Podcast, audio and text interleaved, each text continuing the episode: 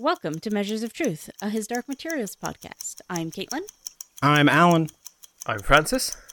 And I'm Anya, and today we're discussing The Subtle Knife, the second book in the His Dark Materials trilogy. Chapter 4, Trepanning, and Chapter 5, Airmail Paper.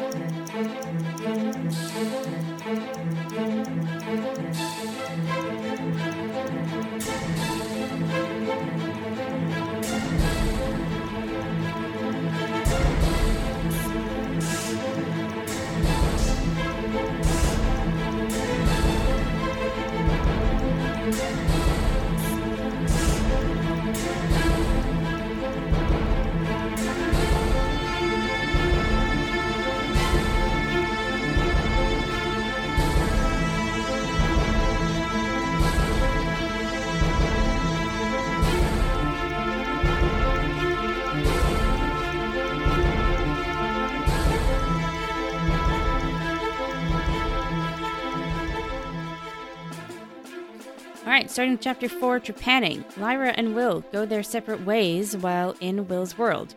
Will to investigate more about his father's disappearance, and Lyra to find a scholar who knows about dust. Will makes some inquiries and finds that his father was on an expedition to Alaska about 10 years before the current events during the Cold War. His expedition completely disappeared. No one knows if the group is alive or dead. Uh, Will then also goes to a museum to deal with the fact that he killed a man, which a museum seems like a perfect place for that. Lyra goes into, I think, the same museum, but at a different time. I don't know. I couldn't keep track of all the buildings I went into. Uh, to try to find a quiet place to consult the alethiometer, she finds some skulls that have a hole carved into their head the same way Grumman's head did, and first asks about the skulls. Turns out they're about 35,000 years old, and the holes were made to let the gods in.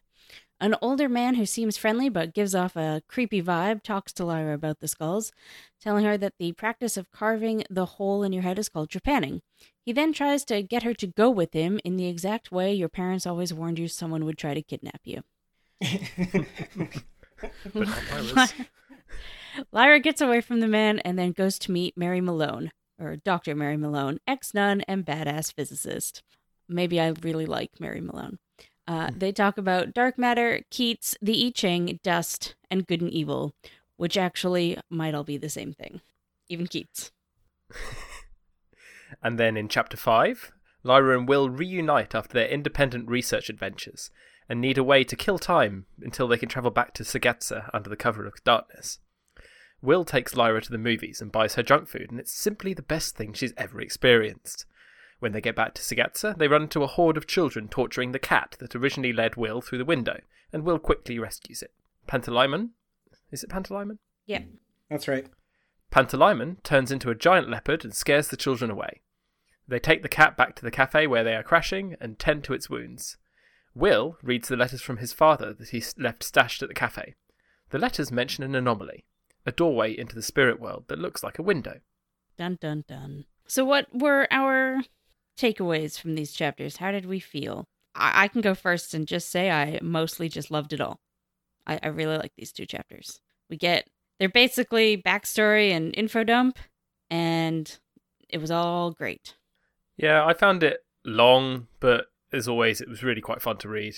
It it was immersive, and I was really interested that the kind of internal concept I had of Will is now strongly fixed as a sort of person of color, rather than the more abstract concept I had when I first read the book. Mm-hmm. That's interesting. Yeah, that's something that Stephen King writes about because he's like been heavily adapted and he he talks about like if you've even if you have read something over and over once they adapt it you will often see those characters in your head as whoever the actor or actress was playing the part Oh god, yeah. when you go back to it Yeah, Hermione Yeah. Granger is only ever going to be. I nearly said Ruth Wilson. It's not Ruth Wilson, but that would have been amazing. that would be amazing Um, In our dreams. curse me, Ruth Wilson. Uh, Emma name? Watson. Emma Watson. Thank you.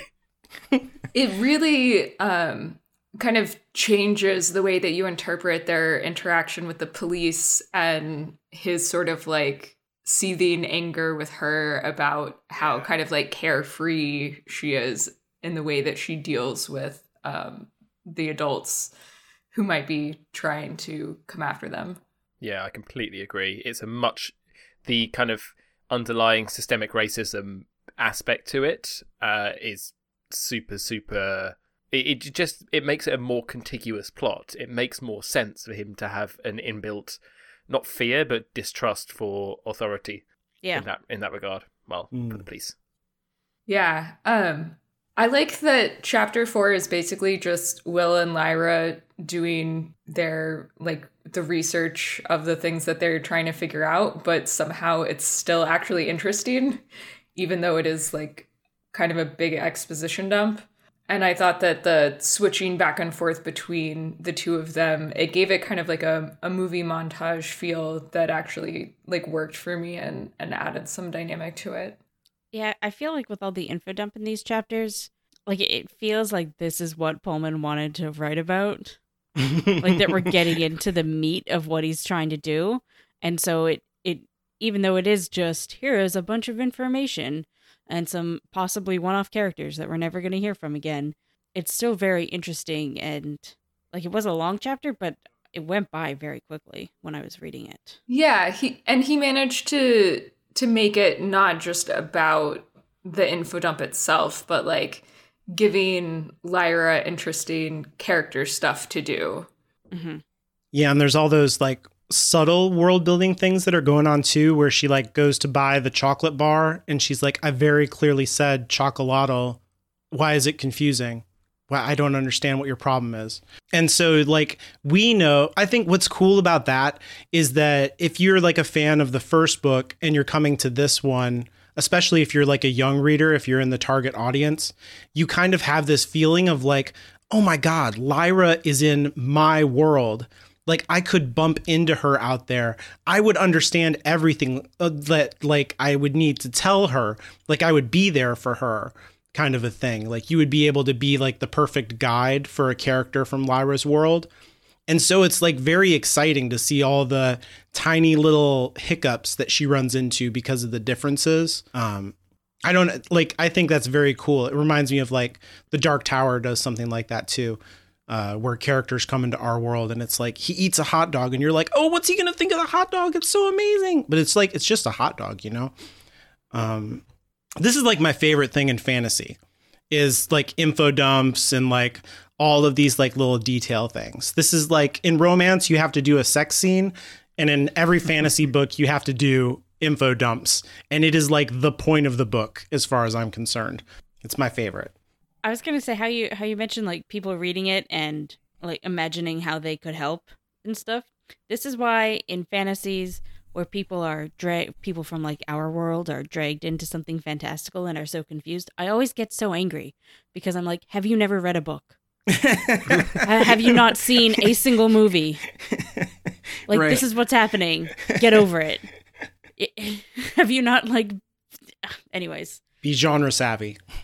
Yeah It's like, I- it's like it's like when people go to you know it's a zombie apocalypse and they're like, how could this happen? It's like, well, if you read any zombie apocalypse thing Yeah. ever, then you'd have a pretty damn good idea, wouldn't you? It's probably either a disease or maybe it's aliens, but we're pretty sure it's not going to be the fucking five G towers now, aren't we? Exactly. And and everybody knows that you just find a Costco and you'll be fine. Yeah, exactly. Just hmm you know, pick up that pick up the rifle ammo that's lying around everywhere because we've all played Left 4 Dead, and Yeah. yeah, it's fine. It doesn't matter that you're in Britain with heavily restrictive gun laws, but no, no, no, be fine. You'll find a shotgun. Yeah. Cricket bats. it works, and a pint. I miss the pub. Oh yeah, I didn't even think about that. Like pub culture is way more important for you guys. Like I can't afford to go to bars where I live, so like also there like aren't really bars where I live, so Yeah. I miss English pubs, but like that was a problem I had before not leaving my house. should Well, should we come back here? Should we give the date for context just so all our coronavirus jokes like Oh yes, this it is April fourth today, so things have gotten worse since the last time we recorded. If you're listening in the future, good. There's a future. Yeah. Yeah, good news. Well done. You did it. Sorry, that's probably a bit dark. Well, yeah, those are the times we're in. So yes, it is. I guess. So what were I think I feel like in our general feelings there we just talked about how much we really liked these chapters. So what a great segue going into what is our favorite parts. Let's gush on them some more. Uh like you, Caitlin, I really loved Mary Malone, the character. Um, and I especially liked how going into that interaction, the alethiometer told Lyra not to lie, and the like stress that that puts her character under, and how it forces her to to like adopt a different strategy to get to what she wants. Um, Yeah. and also like her in the movies was just so fucking cute. I love her her like excitement of it all, and how Will is just like so jaded and falls asleep. I uh I also really loved anytime she was talking to Mary and and thought to herself, "Man, this would be so much easier if I could just lie to her." right. I too have had that thought in my life. But actually, my favorite part was very close to that when um, Lyra was asking the alethiometer where she could find a scholar, and almost immediately the alethiometer is like, "This doesn't matter. Help Will." And Lyra was like, "What? he came here to help me. I'm the main character, obviously." and I just really loved that her her endearing arrogance is very good, and I like it. And also how the alethiometer knew that she wasn't going to listen, and then gave her the advice about don't lie to the scholar, oh, like right after saying you don't even have to bother talking to her, yeah. basically. It is kind of meta, right? That she thinks of herself in those terms. And it's like, yeah. And, But it makes it makes sense to me for Lyra, who oh, no, it's does great. have a sense of self importance. Yeah. And later she like when they're arguing with each other, I think that happens in chapter 5, right? Um or yeah, chapter 5 when they get back and and she's like no one talks to me like this. I'm an aristocrat. Like what Yeah. what is Yeah. happening? Oh my god. That's so good. so annoying. I just love that about her that she like set on fire by like how dare you? My god, Like- I hate. As an aside, I despise that phrase. How dare you? It's so epitomized in her. Like I'm an aristocrat. Crat. Not cat. Different movie. it's just like, oh my god, you entitled, entitled girl. Uh, I mean, my my favorite thing is like we already talked about. It's just basically the info dump is just pure serotonin. You know, it's like rules and fantasy is like my whole thing. I would I would read a whole book of like I have read like just like you know rule bibles of like I'll sit there on a wiki and be like how does magic work how what are the geography of the you know like the world and all that I have like an atlas of Middle Earth that I've read cover to cover like several times because I'm boring and like this is my whole thing I love it so See, I used to do that as a child. I used to just read encyclopedias because they were interesting, and then I found out that you can have an encyclopedia of things which don't exist, and suddenly there were like infinite encyclopedias. Right. So I'll just sit there on the you know Game of Thrones wiki and be like, "What's the intricacies of this?" yeah exactly It's like learning something, except it's useless. It's great. my favorite part was uh, again very specific kind of continuing my general trend of favorite parts but i really liked how accurately modern day oxford is actually portrayed the description of the pitt rivers museum was uh, before they'd even described the back part of it i was like that's pitt rivers it must be pitt rivers and then she went into the back chamber as she said and it's it's Pitt Rivers. It's got the anthropological check collection. I, I can still remember looking at the shrunken heads. I know where the Trepan skull is. You know, I I, I know the, these places are because they're in a real place where you can go. They're very well realized and very well described as well. And right through from that to the perfectly realized character of the porter at the um, I can't remember which college they're at, but he behaves exactly as an Oxford porter does right through from the immediate suspicion, the overall disinterest, but su- like sitting there reading a paper, but also like paying attention to what's around, but also not that much, but just enough to the uh, you've got a vaguely reasonable excuse. I'm just go, just just just go. And it was just like that is what a porter is like. That is what the porters at Oxford colleges are like, and they're great. They're brilliant for what they do. But it was just it was just perfect. It was exactly right, which makes sense given that Philip Pullman, I think, lived in Oxford or went to Oxford or both. Both? I think he still lives in Oxford. Yeah, I think so.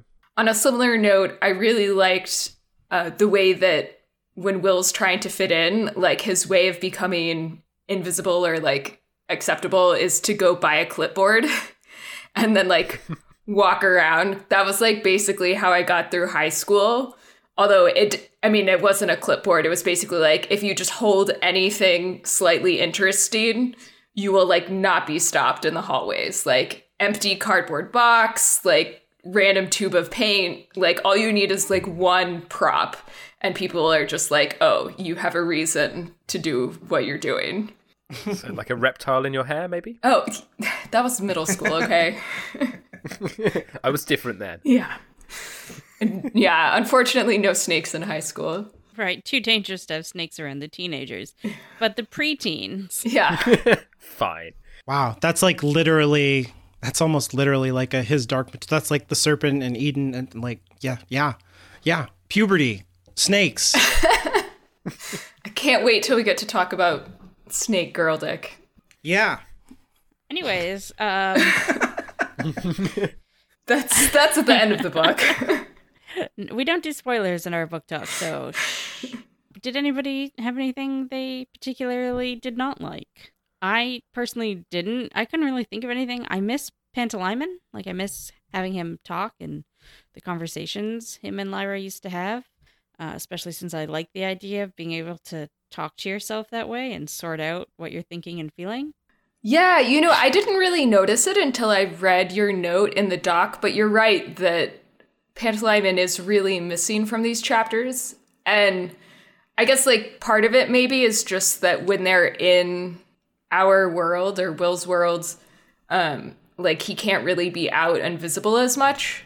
But you'd think Yeah. that like that whole time that she's interacting with Mary, like I even just like a little note of like Pantalaimon intentionally kind of like getting himself out of the way so that she can focus better or something, you know, like it would have been nice. You you just forget that he's even there. Yeah, I mean, and there is a very specific craft reason for this because Lyra now has Will to talk to, right? Yeah. She doesn't need Mhm, she doesn't need to be mhm. talking to herself. And I get that. I just I like Pan, so I miss him. That's a good one. I think I had a I only had a very small uh, least favorite part, but I didn't really like the way. So Lyra tells um, Mary Malone, just make it use words. Just make the cave, you know, do the words thing, and it'll be fine. And um, Doctor Malone just goes, okay, and that's like programming's not simple. Like scientific programming it's it can be a mess it can be crazy but it's not something where you could just be like oh yeah i'll just do that. I'll just make it use the words. If you if you as they say twiddle some numbers then what the end result of that will be that numbers were twiddled.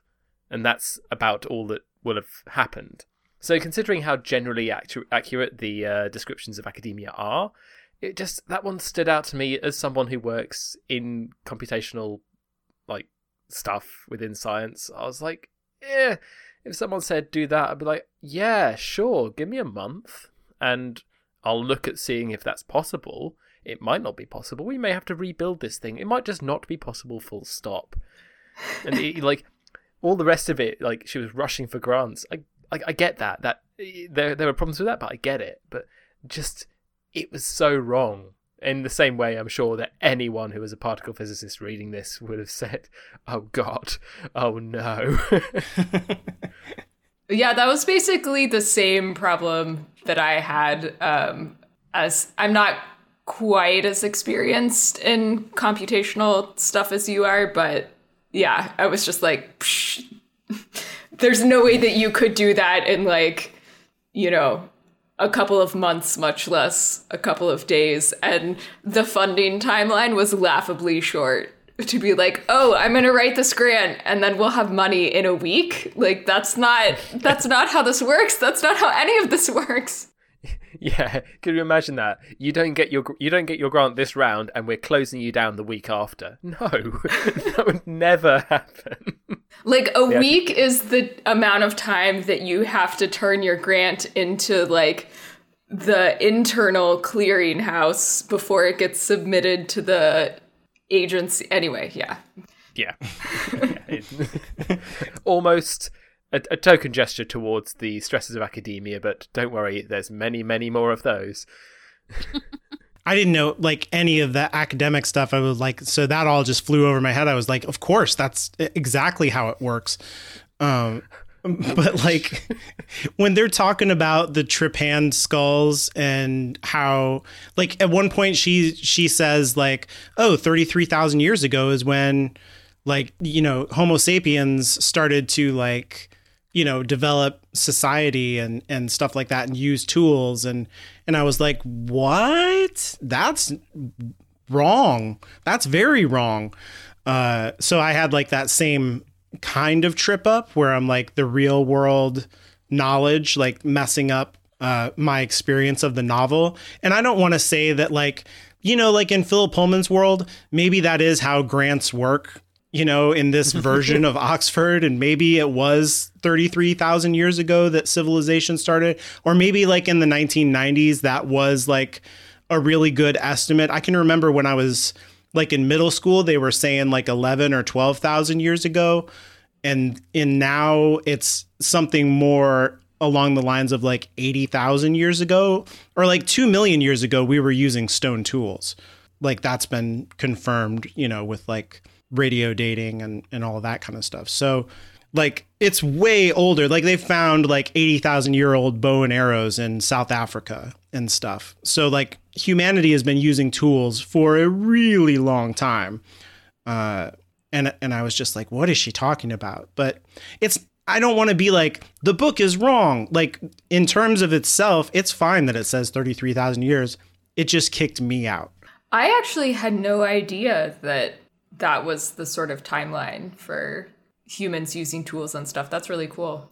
The the only reason I know that stuff is cuz I'm so interested in religion and like if you want to study like paleolithic religions and stuff, you just start to find out that like we're way fucking older than anyone like ever figured we were. And we were doing religion way before it like the thinking used to be like Maslow's hierarchy of needs. Like first we did farming and then we you know had slaves and now that people are comfortable uh, we'll do a religion where we justify the slavery.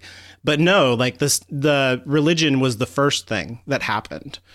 So it's crazy. Like human beings crave meaning before we crave food, apparently. I, this is a big tangent, but that makes sense to me because if you're farming or gathering food or whatever before you really understand how you can control it mm-hmm. you would you would think that some higher being is controlling it oh yeah i mean the first you time know? you hear thunder you're like yeah. oh there's something up there wants to kill me yeah that's not so, unreasonable whether whether or not they were looking for meaning I don't know about that, but I can understand where they would almost right away be like, well, I guess we have to pray to whoever sends the rain because we haven't seen that in a while.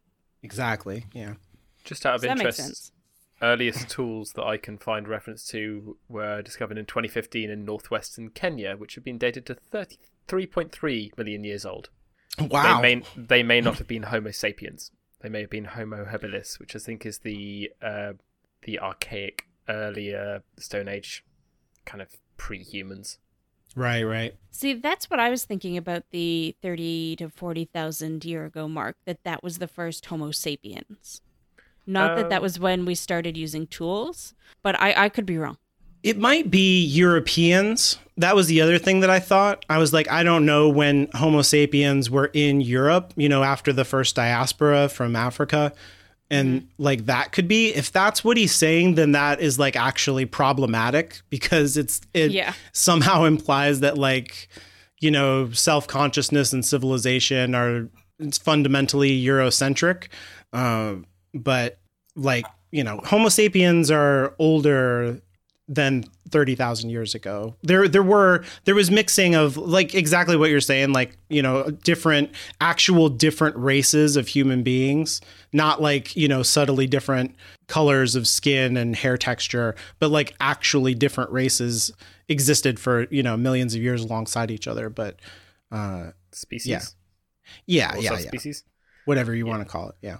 There was um so just again from the brief exploration that I'm doing as we're going, um, Eurasia colonization was between like about 125,000 years ago to 60,000 years ago. So even then, he's pretty off the mark. Yeah, I just Um, googled first Homo sapien and it says at least like 200,000 years ago.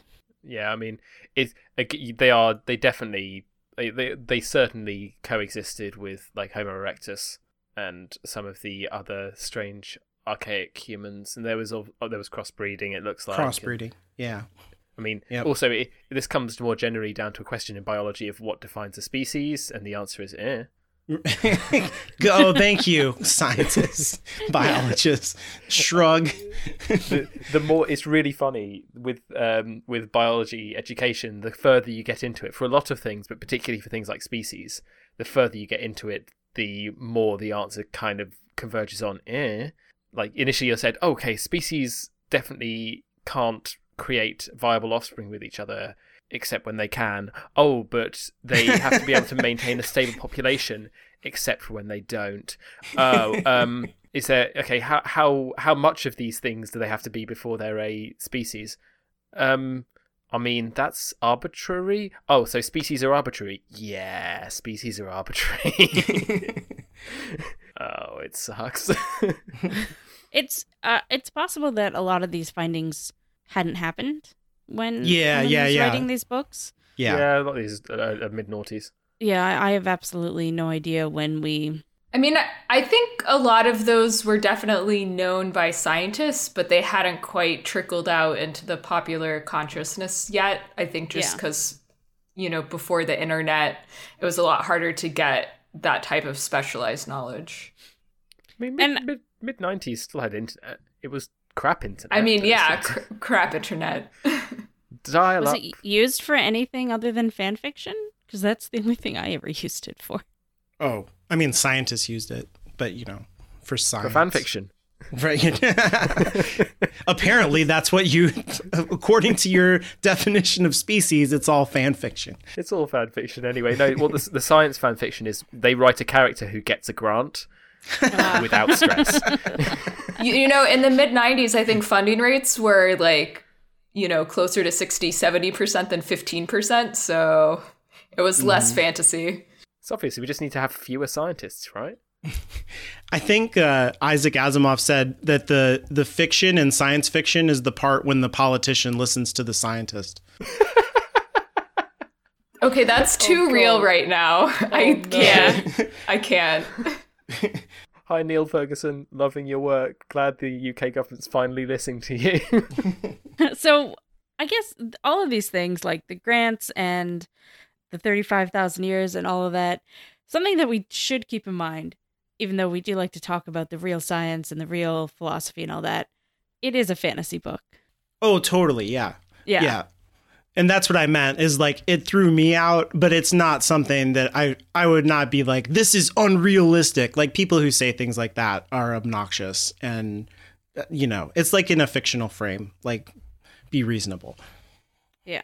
And I can understand where, I mean, not everybody can be like Tolkien and actually have people wait 18 years before they start on their journey. Right. So he just wants like some impetus behind the plot. So, Mary, get your shit together right now. right. you have a week. This is a ticking time Yeah. bomb trope. You you need to get on it. Yeah. So, so there's that. Yeah. That's funny. You're right. Uh, That's exactly what it is. You're right. But I mean, that being said, I can't read books that take place in a theater because people always get it wrong and I, I just can't do it. so, in like a, a stage theater, not a movie theater, obviously. Um, so I also understand where you're coming from, where like that little detail is incorrect. Fuck this guy. um, did we find any problematics? Yeah, I saw the same thing you did. The there was uh Eskimo was uh, is like a slur, right? Is that right? I'm pretty I- sure. Yes, it is Okay. definitely. Yeah. From what I recall, uh, I have I didn't look this up, even though it just occurred to me now that obviously I should have. But I believe that was the name that the white man gave to these people, and not Mhm. their own name for themselves. And then, of course, it was the one popularized until I would say about the mid 2000s when we were all like, maybe we shouldn't do this. Yeah, just just growing up in in the UK again, quite far away from that area of the world, that would be the more at that time that was the more common parlance, despite being, you know, problematic. But yeah, Inuit would be. I mean, again, we're quite far away here. It's not something which the the subject is talked about less and so, Mhm. in the same manner as the debate between um, American Indian versus Native American, and I mean, even then, the internal debate within that about uh, adopted and repurposed words which were originally problematic, like, it's less of a topic here because it's not a you know this is a, this country is very very um was colonized a long time prior like if if you really wanted to talk about um, you know oppression of native peoples on the uh, British Isles, then probably the most recent would be Ireland. Right, right, but right. like right. it's it's just it's just something where the we're we're far enough away that it takes a while to filter through the popular culture into um Right. into Britain. So yeah, I think it's just of the time rather than out of any particular purpose. But yeah, he does he does actually uh, as you've written here use Inuit in Lyra's world, but I think that's continuing the general idea that they use alternative words for the same thing, right. like and barrack, which is Tartar. still yeah, exactly Mhm. which is still um, you know very valid, almost very valid, valid but alternative etymologies, and they completely make sense. But I think I don't think it's particularly that he's thinking about the uh, structural racism connotations. I think it's just adding to that. Yeah.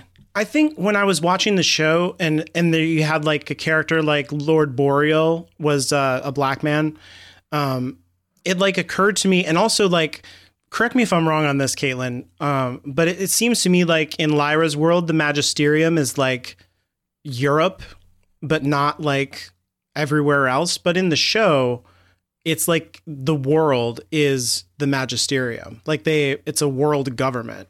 It's not like a European government, or that's how it it seemed to hard me. to say because in the books, basically the only mention we get of anything that isn't Europe is Lee Scoresby. hmm So I we just don't even hear about what the magisterium is outside of Europe. Okay. Because like I was trying to figure out how you know why would he be uh, a black man? Not that I'm like this again, not like this is inaccurate uh, or or something stupid like that. But it, I was like, you know what? If you if you never if like if the Catholic Church never broke up, it's kind of an al- alternative history kind of you know thought experiment. Then you don't ever get nation states, and we kind of talked about this in the first book a little bit. Um, you don't get like France, Spain, England, because the idea of Europe is like Christendom. It's all one thing. They just speak different languages. And race theory comes out of the like the distinctions between what does it mean to be French, what does it mean to be German, what does it mean to be Italian.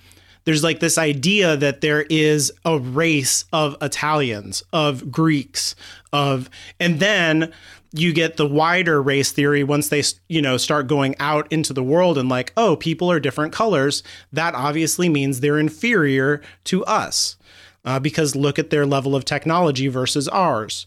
And then you know you get the race theory of like well we're completely within our rights to take them over and exploit them and turn them into slaves and all of that kind of stuff. If you never had nation states you might not get race theory And so, like, the assimilation of other cultures into the magisterium might just be like less racially charged, and you'd get a character like Lord Boreal with like no problem in that case. And so, like, in Lyra's world, they use Inuit, which is the correct term that they use for themselves, instead of Eskimo in our world because we have race theory and they don't.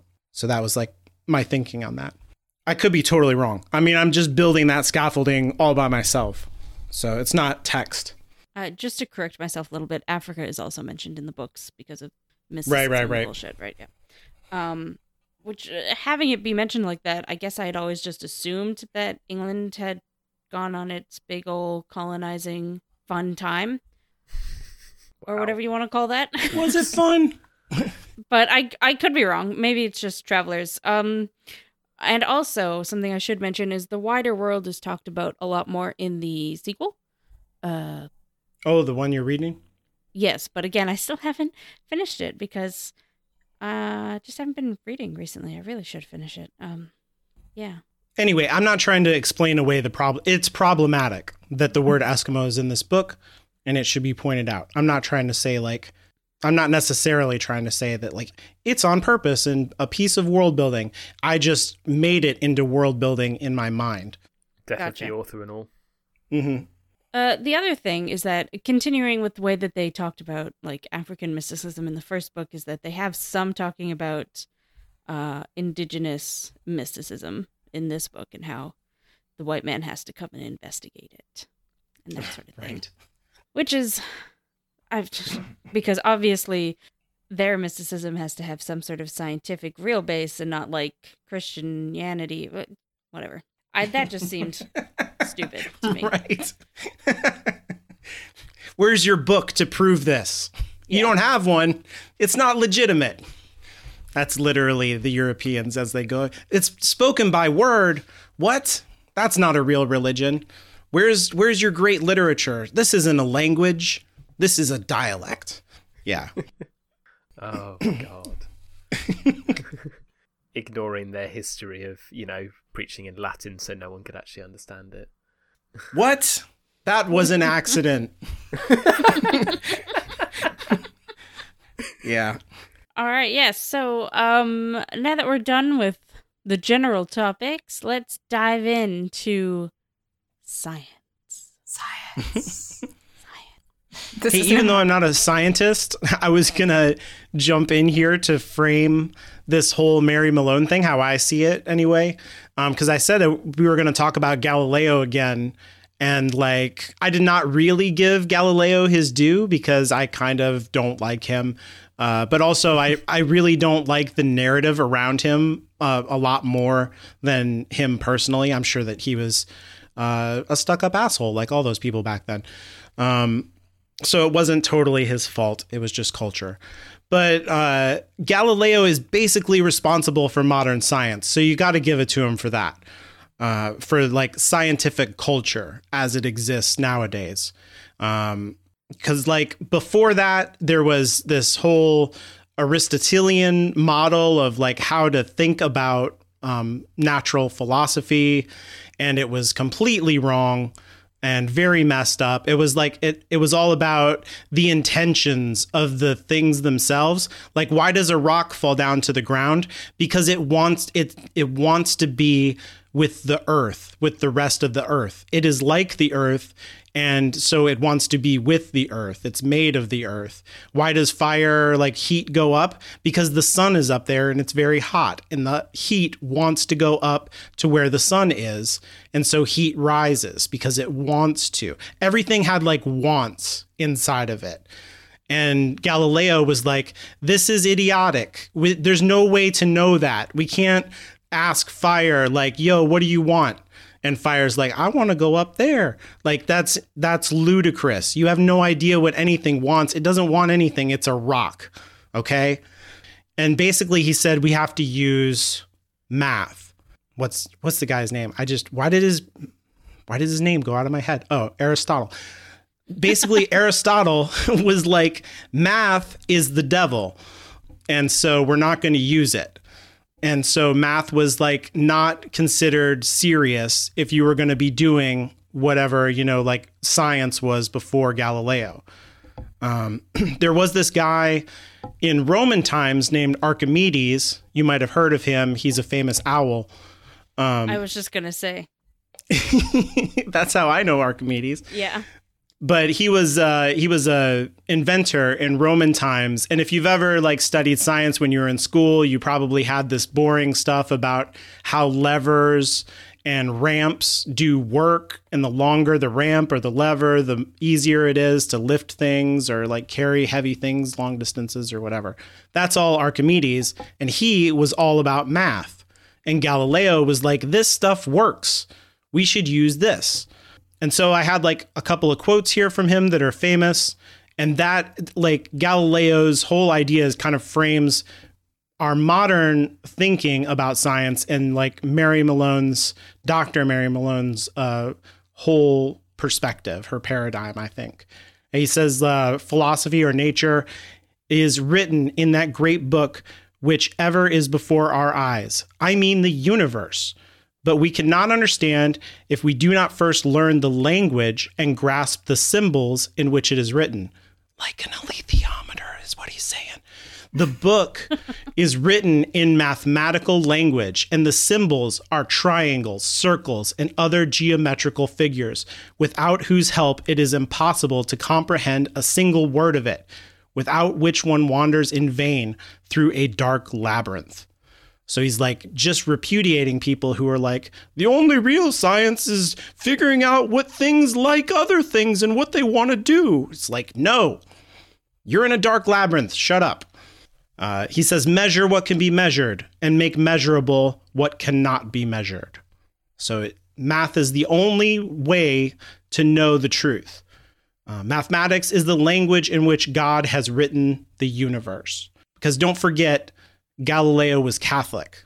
And it wasn't like a mistake that he was Catholic. He wasn't Catholic out of necessity or something like that.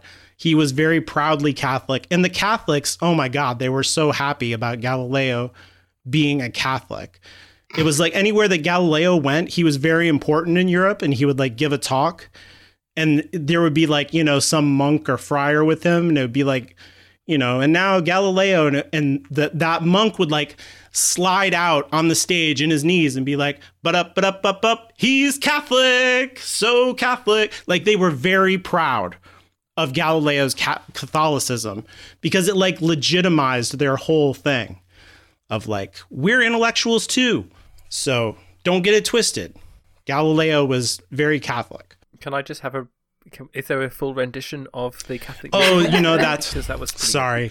the show is closed now. Good. Oh, ah, damn. Anyways, One more thing.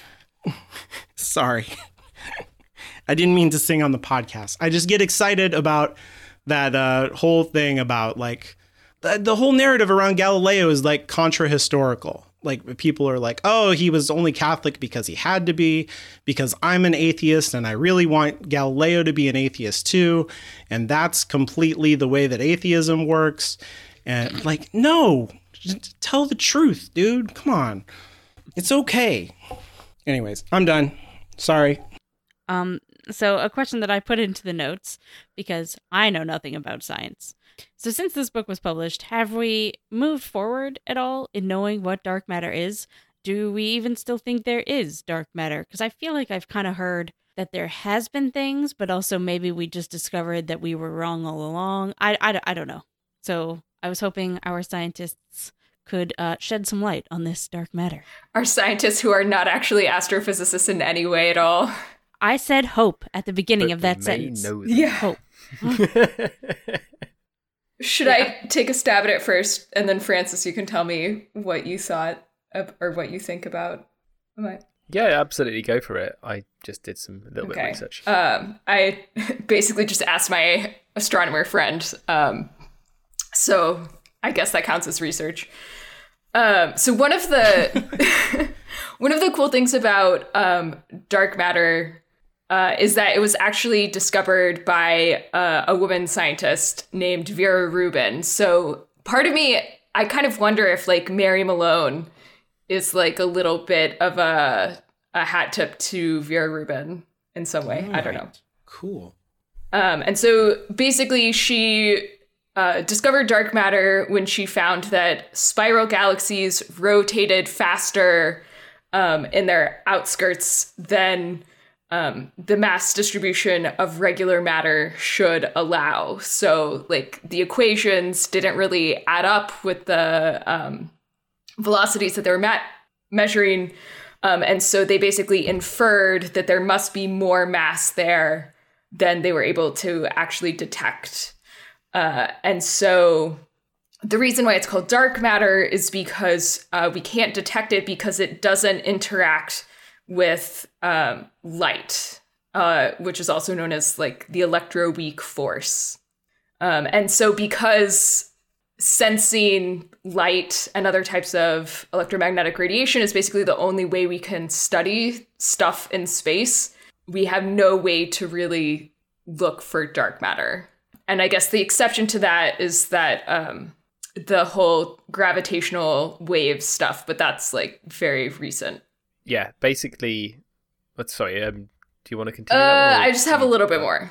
Um, so basically, and I see some of this is in there, um, is in what you wrote, but um, the two primary candidates for what dark matter actually is are the first is called massive compact halo objects, otherwise known as machos, um, that are nice. like big but unseen things like brown dwarfs, neutron stars, and black holes. And so they add mass that we can't see. And then the other one is weakly interacting massive particles, WIMPs. So you have your machos and your WIMPs. Um, and so WIMPs are. Fan fiction. Jesus Christ. I know. Physicists are really good at coming up with good acronyms um, and like names for things. Um, so WIMPs are basically just the word that they came to describe an unknown subatomic particle that contributes mass but otherwise doesn't interact with everything. Um, and so we do know that that machos like black holes and stuff do exist, but um, there aren't really enough of them to make up what dark matter does. So WIMPs are the best theory for for what is like most of the dark matter out there. Right. I don't I don't think I ever learned those names, but this sounds almost exactly like what I learned about dark matter in the 90s or early 2000s, so I think it's funny that it seems like it hasn't moved on at all. Mm-hmm. Unless um Francis knows anymore. Well, so yeah, I, I did. I took a little little look into it. I have a mild interest in astrophysics, but Who doesn't? I'm also a biologist. So yes, exactly, exactly. Who doesn't? Astrobiology, is cool anyway, but that's just. Um, but yeah, basically, as far as I can tell, dark matter is weird.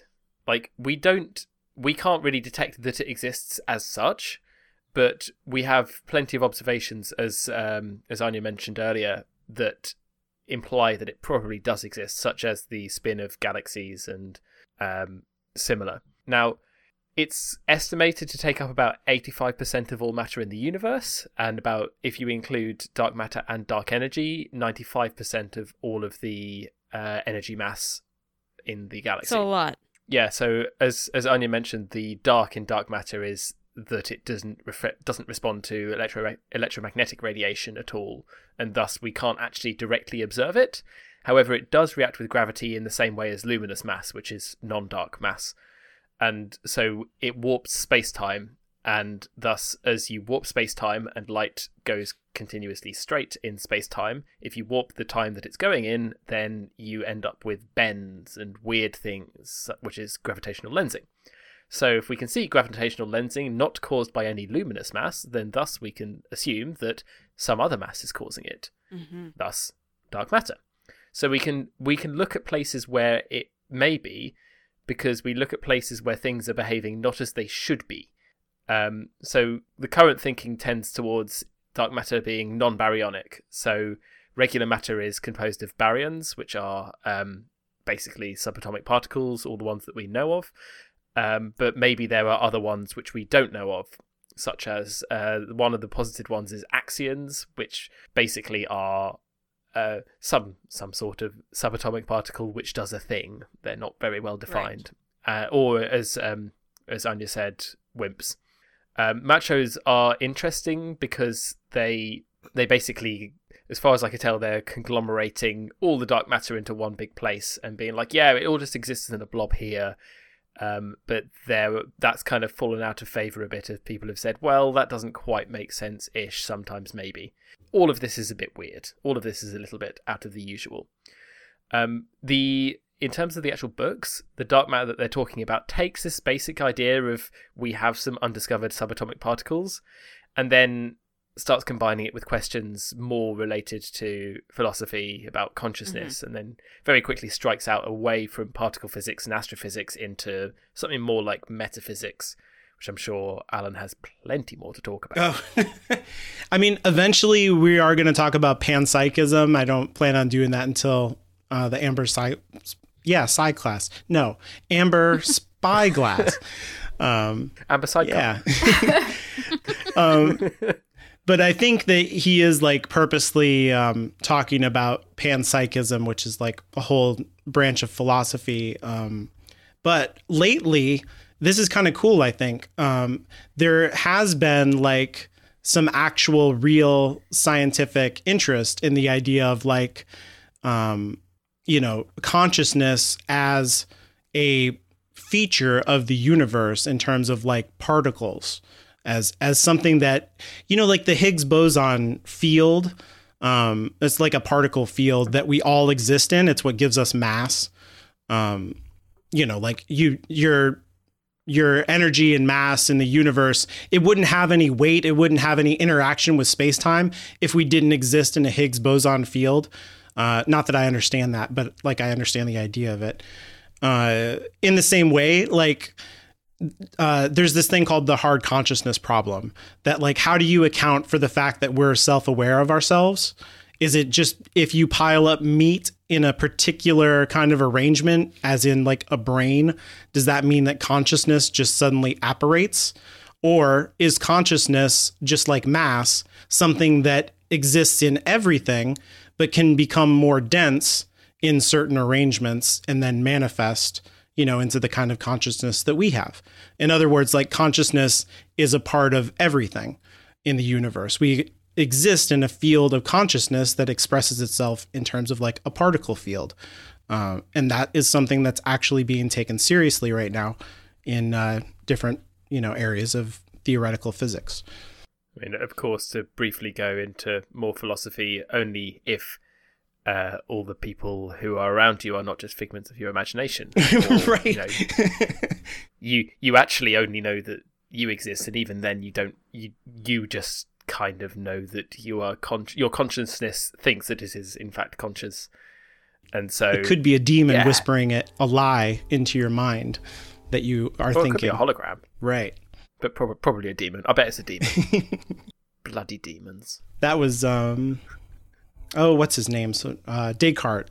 That was his whole thing. He was like, "How do I know it's not a demon telling me that grass is green and sky is blue? I don't know." Maybe it was Descartes telling him. mm-hmm. Is Descartes a demon? Yes, actually, he was. oh, glad we sorted that one out then. He must be. He's in hell. Perfect. I like to think so anyway. uh, this is going to go. um, so one thing that I liked about this chapter is so these books kind of got me interested in learning about physics and such when I was 14 or whatever. Obviously that didn't like stick with me. I just like to read like physics for the dumb person books, you know? um uh and so one thing that I remember reading when I was first reading about the whole alternate world thing that Schrodinger came up with was that everybody, all, all the scientists, I don't remember if this is accurate or anything like that, but all the scientists involved afterwards were like, oh man, I wish we hadn't done this.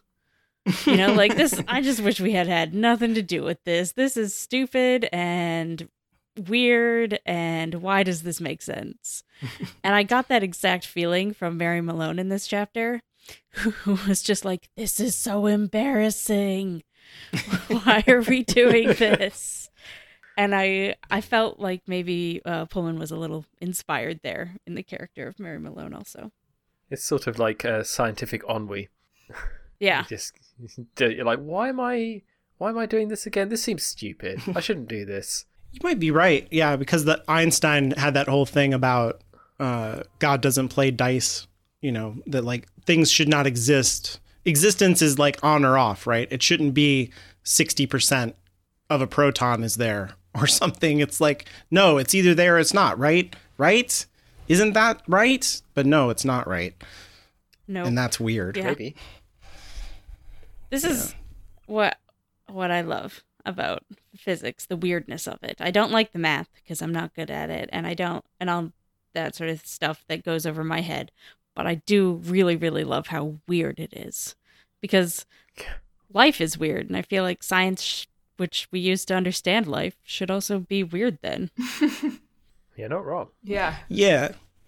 Galileo was like, you know, he he was part of this movement of like mechanical philosophy where like the whole universe was like on off switches like that. And so mm-hmm. was Descartes for that matter. He was like the same thing about the mind and like, you know, like how our consciousness works. But then it's like you said, you get Newton coming along like a hundred or so years later and he's like, no, it's way weirder than that, you guys. It's like, it's not that, you know, these, uh, these planets revolve around the sun in perfect circles. It doesn't work that way. Like it's it's weirder than that. They're attracted to each other actually, kind of like we originally thought the stone wanted to be with the earth. That's actually not that far off. That's kind of how the moon feels about the earth. Like they kind of do want to be with each other. You're not totally wrong about that. I actually like that too because believing that it's on off is almost the same in a in a moral sense of believing in good and bad and black and white. Mm-hmm. And so having I really enjoy when like science and philosophy and moral stuff all like smoosh together because again, I don't know, that just makes sense to me. It makes everything kind of weirder. So it makes sense that there would be levels and shades of gray and that sort of thing. It's like this uh, book series would be good for you. Probably like his Dark Materials. Right, yeah, probably. might, might be one of my favorite that. Books heard ever. good. Yeah. Do you know they're making a uh, TV show of it now? Oh, interesting. I mean, I am stuck inside a lot. so maybe I should uh, give it a look see. Was there anything else in the science section? There was one passage that I wanted to call attention to a little bit. Um, Yep. Which was uh, when Lyra's talking with Dr. Malone and she says, Dust, I mean, shadows, dark matter, they want to destroy it. They think it's evil, but I think what they do is evil. I've seen them do it. So what is it? Shadows. Is it good or evil or what? Dr. Malone rubbed her face and turned her cheeks red again. Everything about this is embarrassing, she said. Do you know how embarrassing it is to mention good and evil in a scientific laboratory? Have you any idea? One of the reasons I became a scientist was not to have to think about that kind of thing. Um, and I think we mentioned this when we were talking about scientific ethics in book one, um, and maybe in the TV show too. Um, but just that that reads as like a very 1990s view of science. And I feel like I feel like in the past five years, just what I've seen is a lot of um, scientists coming more and more to the realization that uh, all science is political and has ethical questions like involved in it that you can't that basically like the idea of science as objective pr- truth removed from all uh, societal and ethical concerns is is like an illusion and a myth, and that we need to be thinking more about um, how, what our science means in kind of a humanities type way, um, and how it's used. And I think,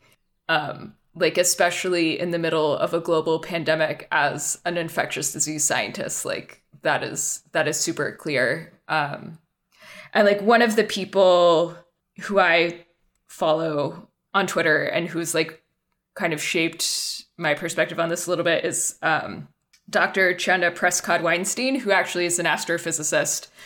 Um, and she she talks a lot about specifically like the myth of white empiricism and how like almost all of like traditional Western science like has this like very racialized perspective and um and like you kind of you need a humanities perspective in order to be able to see that and understand it. And i think that's like you know i mean there are any number of examples that we could talk about but like in terms of astronomy the the mauna kea telescope that they're trying to build on native land in hawaii right now is like a big touchstone for um for the ways in which like science is a big white colonial project um, Right. Mm-hmm. anyway that's i just i wanted to to mention that um because that is something that when i when mary malone brought that up i was like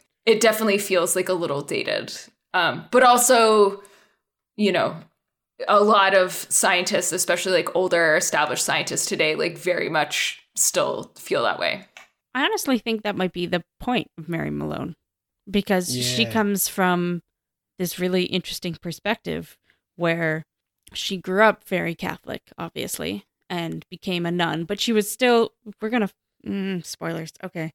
Um, and so having, and then decided that that, uh, that moralism or religion wasn't for her. And obviously, we're going to, well, not obviously, but we are going to delve deeper into that later and turning just a science and now she's having it sort of thrown in her face that she can't just be science. Yeah that's a good point. point and so now she has to And- kind of like go back and like fuse those two parts of her identity like find some way to integrate them. And i i also think it's interesting because i don't picture mary malone as white. Uh she, Mhm, I've, I've mhm. always pictured her as at least half chinese. I Mhm. see. Um because i do believe it is mentioned later that her grandfather taught her about the i ching Hmm. and so that and that it was um sort of passed down to her so i've always pictured her as being chinese and also she just sounds like she reminds me of a of, of like the culture around a lot of chinese people that i know Ooh. Who do you think they're gonna cast So- for her? Have they um i don't think they haven't they did announce like some other cast members but not who they were playing i will be hugely upset if she is not chinese Warning for the already filmed season two. yeah Bad Wolf. i mean as long as she's not white i guess that's fine but just she's so clearly chinese to me i don't know hmm I agree with you. Yeah, I've always thought of her that way too. So I actually like I, I like that we're getting this perspective from her and how she has to change her mind about how she thinks about science and uh, and uh, how moral and ethics and stuff come into play. Yeah, I think it's like that very on off thing again, right? Because like the magisterium sees these shadows or dark matter or dust as like evil, capital E, you know, evil. And mm-hmm. there's like no there's no need to understand evil. You just have to get rid of it, right? There's like if you're in a in that light switch dialectic of like it's either good or it's evil, there is no reason to investigate either of those there's only like action just needs to be taken because you already understand it's good or it's evil. It's there's you know there's no learning that needs to happen, and so that's just kind of intrinsically anti-scientific. Um, and so that's, That's- like I don't think that good and evil like have much to do with morality. Is is kind of what I'm saying. It like science is concerned with morality because like you know we're human beings and we need to like think about how to treat each other and stuff. But concepts of like good and evil are kind of like cosmic and are like light and darkness and like they're intrinsic. They're you know they're you, you can't negotiate with satan because he's satan you know like he's he's evil. You you can't get along with that. It's funny that you bring up Satan in this conversation. yeah i know. We'll uh to be revisited in the Amber Spyglass. yeah So now that we have uh, wrapped up our science section, let's move on to everyone's favorite religion. Everyone's favorite religion. What is your favorite religion? Uh okay. There's a lot of stuff in chapter 4. There's like a lot of stuff in chapter 4. Oh my god. Um I did want to talk about Plato's cave. I feel like there's like two things in philosophy that people know. There's I think therefore I am and there's Plato's cave usually. Um, maybe something about a trolley in that cave. but who knows? so Plato's cave, you guys have heard of this, right? Yeah. Yeah. This idea, uh, Plato was into sadomasochism. So there's these people who are like locked up in a cave and they can't move their head. All they see are shadows, and they're like, shadows are what we are. Uh, I eat shadows. I talk to shadows. Shadows are my friend and they are me. Uh, and then one of them gets loose and he goes outside of the cave and he's like, Holy shit, I'm a three dimensional person and there's three dimensional food and there's three dimensional stuff and there's light and there's darkness. I can't believe this. And he goes back in and he's like, You guys will never believe this. And they're like, You're full of shit. We're shadows. We know the truth. You don't know the truth. Um, and that is a lot like the Garden of Eden, if you think about it, where Adam and Eve don't know what sin is. They don't know what good and evil is. They don't know that they're naked. And then once they transgress and they're kicked out of Eden, now they know the real nature of the world and they can't go back. Like you can't unsee the truth, is kind of Plato's point. But with the Garden of Eden, in, in terms of Christianity, you want to go back to Eden. That's like the whole point of the religion is to get into heaven and go back to paradise. Um, but Plato says, no, this is great. We're enlightened now. Now we know the truth and we can start to build on this. This is a good thing. Um, and and so it makes sense to me that this scientific device is you know that she's using even though she's like a little bit embarrassed about bringing plato into it uh, is like exposing the truth of uh, the universe to her on a certain level and that that's a good thing So, just as Yeah. an aside, I like obviously I really like these books and how they're written, but these like deep dives that we're doing into them, since we keep bringing up things that I'm like, wow, I didn't think this would come up until the very end, and it, I just like it even more now. You know, like I I appreciate the writing there because a lot of the things we've been talking about today are I'm like, this is all going to be even more important, you know, later. Yeah, he I think he really knows what like he really understands in a literary way exactly you know the subjects that he's bringing up and he's very nicely folding them into the narrative because you can read this and not know any of this stuff and I think it works just fine. Like you you still understand even if you don't know what Plato's cave is, what that computer is doing and all of that stuff.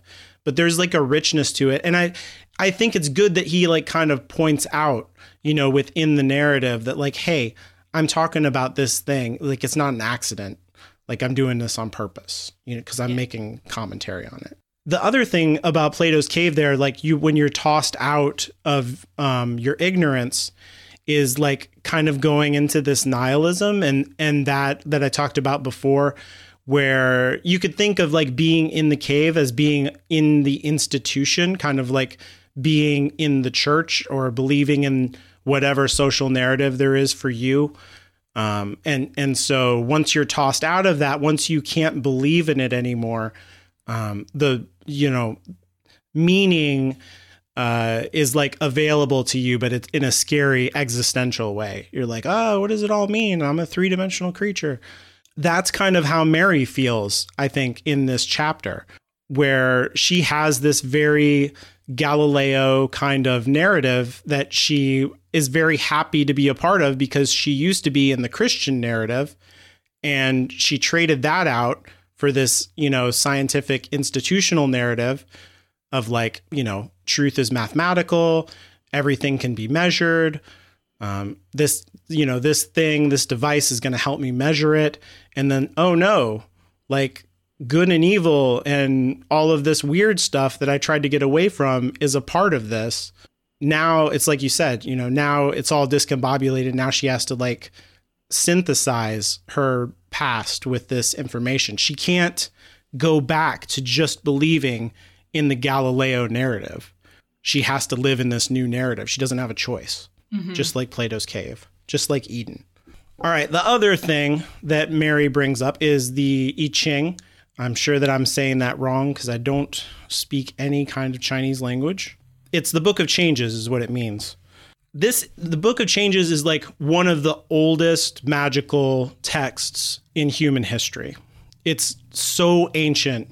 It's like written on not even like you know bamboo stuff. It's like on shells and on. It's like very, very, very, very old. I mean, obviously not anymore because you can go to the bookstore and buy it, like it's on paper. but you get what I mean. I And it's still popular. that it's on. Yeah, it's a new age. Yeah. Uh, they, it, it's it's uh, one of the Confucian classics. Um, so that like Confucius has like five main texts that he said these are the only books worth reading. You can really forget about everything else. Um, this is one. If you know this stuff, then anything that's not contained in in these books is really not worth knowing. Basically, Confucius really, really a terrible person. So the Just I so you know. And his dark materials, and what are the other three?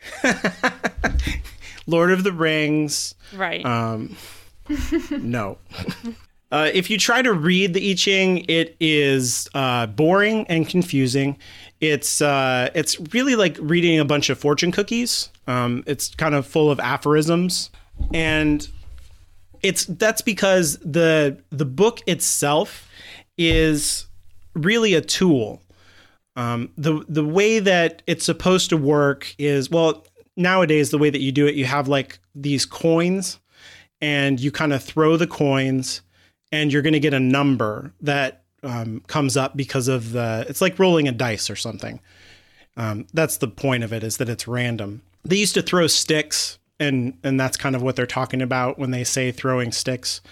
Um, anyway you get a number and that corresponds to a page in the i ching and then you go to that you know with your question just like you would to the alethiometer and if you think about it, in the previous uh, what, chapter two or something like that, we we met someone in the magisterium who uses an alethiometer, and they were like, "Well, you know, you got these questions. How long until we get an answer?" And he's like, "Listen, it's super complicated, you guys. There's like, I got to go through all these books and like, you know, triangulate the meanings of all the symbols and do this and that.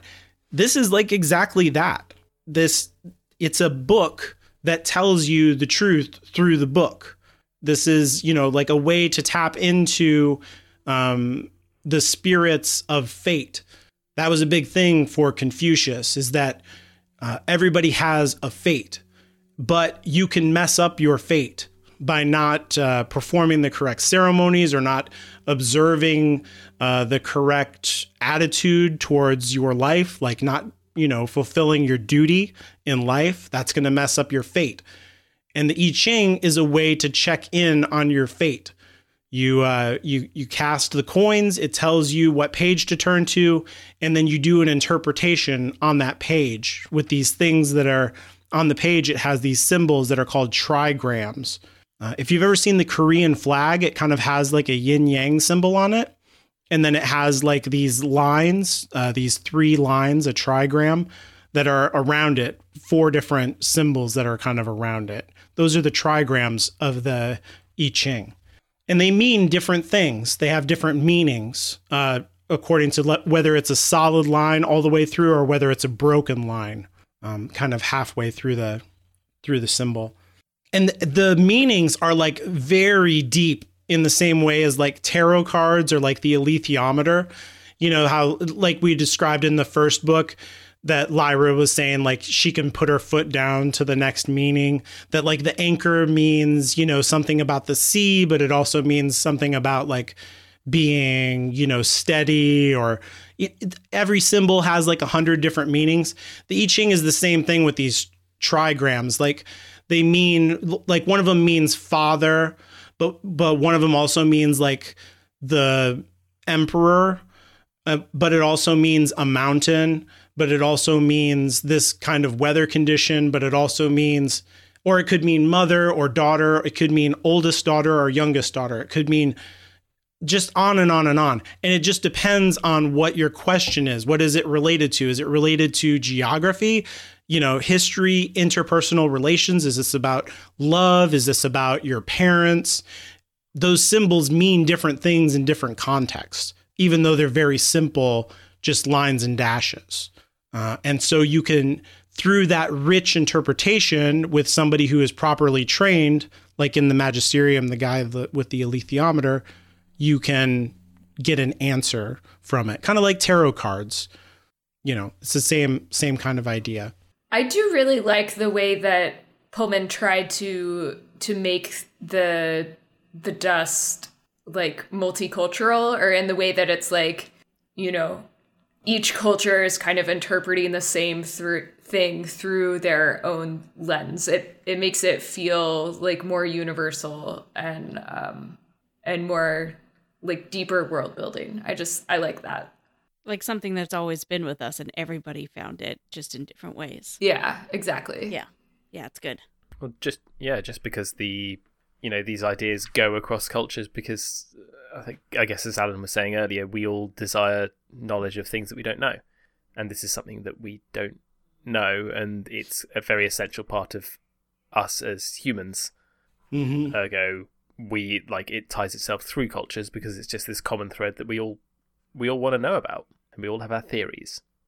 Yep. And and this thing is like very tied to that idea of fate, you know, which is also appropriate for like the way that all of especially the alethiometer, right? Because what we're seeing more and more is that this is tied into some kind of intelligence that is like has a personality. It's not just like scientific mathematical yes nos. It's it's like, hey, you should help Will, you're not the main character. Right? It's like it it has like some kind of plan.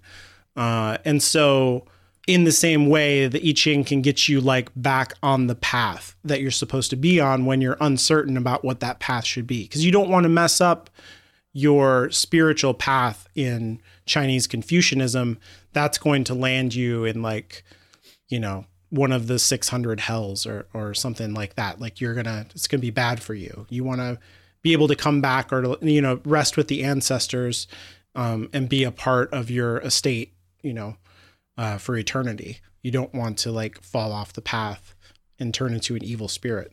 By the way uh, this this kind of magic is called bibliomancy and christians are way into it uh, i can remember being a, a protestant uh, christian non-denominational christian in the 90s when these books were out.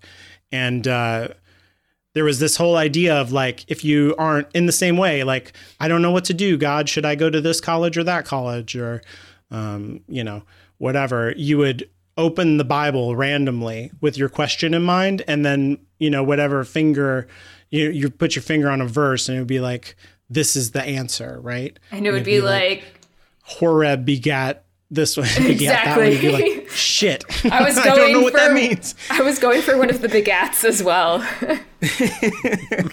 Which it makes it so funny too that like I grew up with a like a very Catholic friend um and like at one point we were we were like 10 years old or something and we were playing with ruins or something. Um in the house and her mom found out and freaked out and was like you cannot do this like we're gonna have to get the priest to come re-bless the house like if you want to do that you need to go outside and do it across the street on someone else's property that's funny Wow. but like they're so yeah i don't know it's the porn's fine, but no divination. No. It's Is- you- to be honest, you'd do really, really well if you found you did a um a bibliometric analysis of all of the um all of the words within the Bible, and then find the most common ones or the most common phrases, and then make you know make a new university named after that. oh there you go yeah that's that's probably true uh, Ah, come to Begat College. uh, but which translation would you use Use all of them in average. oh, okay You know, King King James just for the uh, ar- archaic sounding. You know, it's, it sounds like you got history then. right Just don't do it in Latin. Mm-mm. You do it in Greek, it sounds important then. By the way, like statistically, if you just plop a Bible open that is the Old Testament and New Testament, uh, it's likely to open on the Psalms or Proverbs. And so this actually kind of works out pretty well. is that because though Are they are they in yeah the that was Yeah, gonna be my they're in the question yeah Yeah. They're just in the Ah, it's a normal distribution. Mm-hmm. Yeah, that's all it is. It's statistics. it's actually a uniform distribution but with bias sampling exactly. Because you're never going to open in Genesis. It's never going to randomly open that way, right? yeah Unless you use like the internet. yeah. you know, to I'd, s- I'd say it's it's a convolution of a uniform distribution and a normal distribution. Okay, God. okay, fine, Anyway. whatever. Don't start talking statistics at me and then expect me not to continue talking statistics back at you. So, Touche. my very last thing here is this whole thing that um, we've had since the first book about Lyra's state of mind when she's interacting with the uh, alethiometer, but it, it turns out that that's actually a fundamentally important thing. It's not just a Lyra thing. Uh, this is like something that is required on a certain level to interact with dust somehow. And this reminds me of, even though they bring up Keats, um, it reminds me personally of uh, a concept in Taoism called Wu Wei, uh, which doesn't have any good. And I, again, I don't speak Chinese, so I'm probably not saying that right. Um, but it uh, doesn't have a good translation in English, and it, just kind of means like effortless action.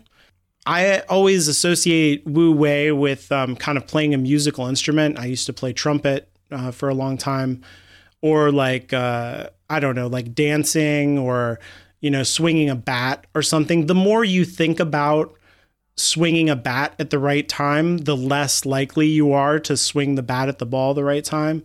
Uh, the more you think about like, oh, I need to do my musical fingerings exactly like this with this amount of pressure. The more you think about it, the less the, you're going to screw it up, basically. So you want to have like a high level of concentration, but not be very specific about what you're thinking, if that makes sense. Kind of use the force, right? Just like flow with whatever and trust in your muscle memory. That's Wu Wei.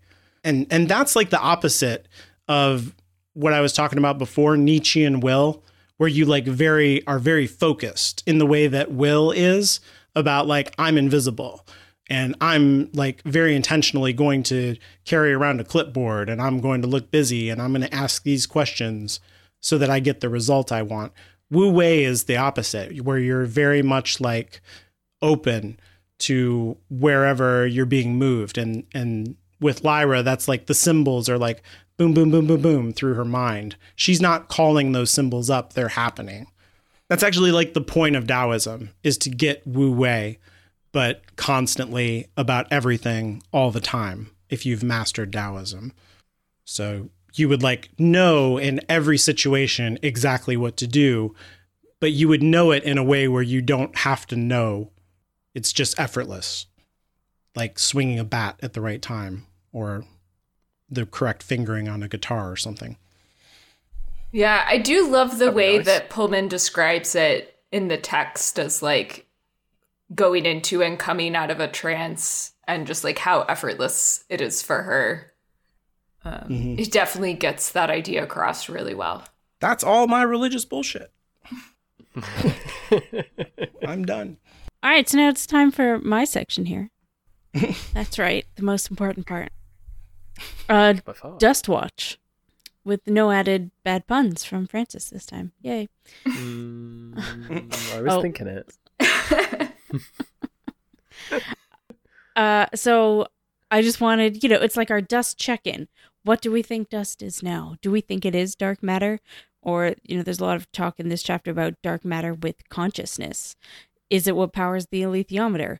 Lyra seems to come to that conclusion in this chapter, but I think that is something new. Yeah. Is it? I can't remember. I can't remember. I don't remember either. Like maybe she's thought about it before, but in this one she says that this is what powers the alethiometer, or Yeah, yeah. yeah, she says it very confidently. I think that's more it that she's sort of guessed it before and now she mm-hmm. feels much more certain that that's true.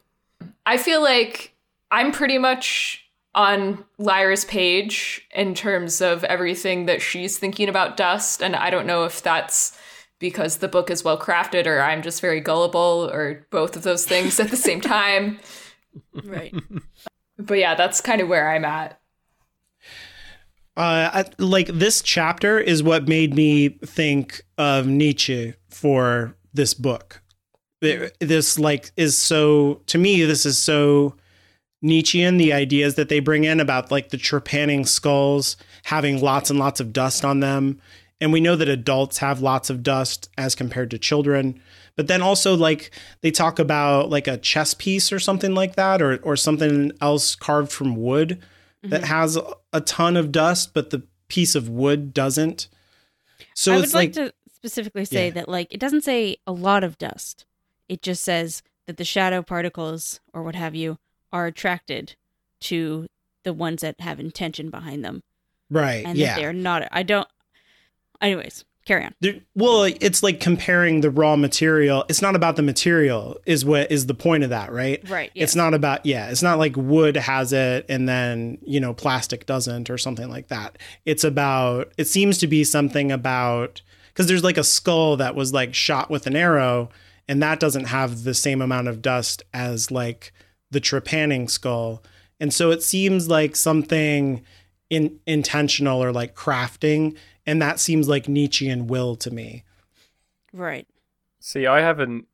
I, I I took a bit of an interest with that one just because um, the it's all about the this idea of crafting, right? It's about whether something is made with intention. But surely the arrow put into the skull was put in there with intent, because you know he did. it- I, I'm gonna. I mean, it could have. It could not have been. It could have been an accidental misfiring of a bow into someone's head. into their Um, face.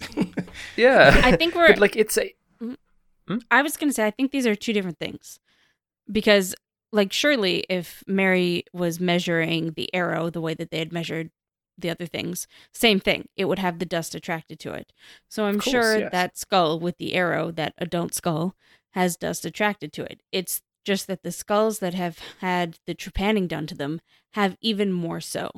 But then, yeah, it's it's a question of what does what if we're taking it that the dust has consciousness itself Mhm. and has intent, then it seems incon- inconsistent and fickle to me. Um, it's saying, well, no, that's not a that that's not a deliberately crafted hole. You know, the, the, this a person hasn't crafted this with intent and with uh, artistic talent per se. They've just randomly made a hole in a, um, you know, in a skull. Mhm. But Oh, it was entirely the intent. I Right. see It what you're saying. But yeah. what I'm saying Yeah. is that the trepanning is done for a completely different intent that would specifically attract the dust. Yeah, that's Then- that's kind of what I mean. Is like this is like Nietzschean will. So this is like it's not that like I don't inflict my Nietzschean will on you. I Nietzschean will is about like yourself. It's like crafting you, like the way that Will does. The you know like I'm going to carry this clipboard and look down and be look like I'm busy. That does have an effect on you, but it's because I'm making myself into something. Like that's Nietzsche's whole thing is like you can you know make yourself into whatever you want to be. Uh, you can craft yourself into whatever you have the will to make yourself into. Uh, and so trepanning would be part of that right? You would be choosing to have this done to you. I guess it would be like the same kind of thing as like if you took a scrap of human skin and then a scrap of human skin with a tattoo on it right? You would expect the tattoo to have more dust i guess is is what i'm saying That is not at all what I'm saying. Oh, I love we're all on different pages. This is great. What I'm saying is that the book specifically says that they carved those holes into their skull to let the gods in, the gods being dust. Those holes are specifically for dust, therefore, more is attracted to them. But the chess piece is not specifically for Right. dust. So that's just a regular amount of dust is attracted to it because of the intent behind us behind it behind it. Same thing with that skull with the arrow. I'm sure a regular amount of dust is attracted to it. It's just even more so Ah, is yeah, I see what attracted to saying. the trepanning because that was specifically for It's about dust. Yeah. Yeah. That makes sense. I want a I want a dust number now. Yeah, yeah, yeah, yeah. Definitely. D equals five. yeah. Yeah, but I see Um, what you're saying about like uh, uh, arrow uh, having intent behind it. That's interesting. But yeah, I, I do think it has to do kind of like with your own, with like making yourself. I guess that's the difference that I see between the adults and the children is that on a certain level you are like making yourself, whether you're aware of that process or not. And that kind of gets back into that idea of like, are you institutionalized? Or have you like given up and you don't believe in anything now or are you actively making yourself you know, into your most heroic protagonist self. Um, and and that's See- why the dust is more attracted to adults than uh, children on some level. That's like where I'm at with it right now. Yeah, I, I, I, I get it. It's it brings up questions like would a fossilized foot, footprint have more dust than a I don't know. Uh, like it, it's just interesting how much like like a piece of art done with a foot would probably have more dust than a footprint a fossilized footprint Exactly. but would that have more dust than a general uh, piece of rock which someone had stood on but not made a footprint right. if someone had had worked their foot into the ground and made a footprint, would that be different from someone who had just accidentally left a footprint, even if they were fossilized in the same way on the same thing? It's interesting. Can we make a quantitative statistical model to describe the amount of dust? I I want a D number. Yeah. Yeah. would, would hollowed ground have more dust because you've consecrated it uh, specifically to, Yeah. be, you know, who knows? Yeah, I mean, it, it kind of adds up, but it's it's just weird that there doesn't seem to be. It's very hard to conceive of the actual conditions under which something gets more or less dust. Mm-hmm. Yep. It's cool. Yeah, so for my thinking, where we are right now is that we seem to be dealing with two different things, or at least two sides of something. I don't know.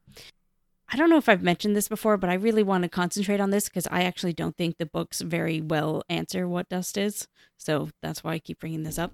Yeah. Um, it's good. So there seems to be the dust that that Mary is measuring that is attracted to things, like like there just seems to be, you know, particles, small, I, whatever, the dust, the dust that we could see in in the pictures in in Lyra's world, the gold stuff. Mhm. But then there's also this force that is answering questions and communicating, right. and we don't know if those are one and the same thing. Yeah. Yeah, yeah, yeah. The dust seems like a medium to me. That's the the way that you know, like a medium in terms of like water or air or something like that. That's how I understand it, and that there's like a voice traveling through it that is like the alethiometer is the speaker, if you will, for the voice. Uh, but that could be totally wrong. Like that's just my understanding from this chapter. Is like, yeah, that dust is like a medium that is attracted to things with intention and that there's something out there speaking into the medium and she's hearing it. Mm-hmm. I I'm really curious about where where we take this. I don't know because like somebody else is using the alethiometer or, or a different alethiometer. Somebody Right. on quote unquote the the other side, the bad side or whatever. And so, but if Dust is communicating to Lyra because she has a purpose, because it wants her to do something, then why is it also communicating to this other dude?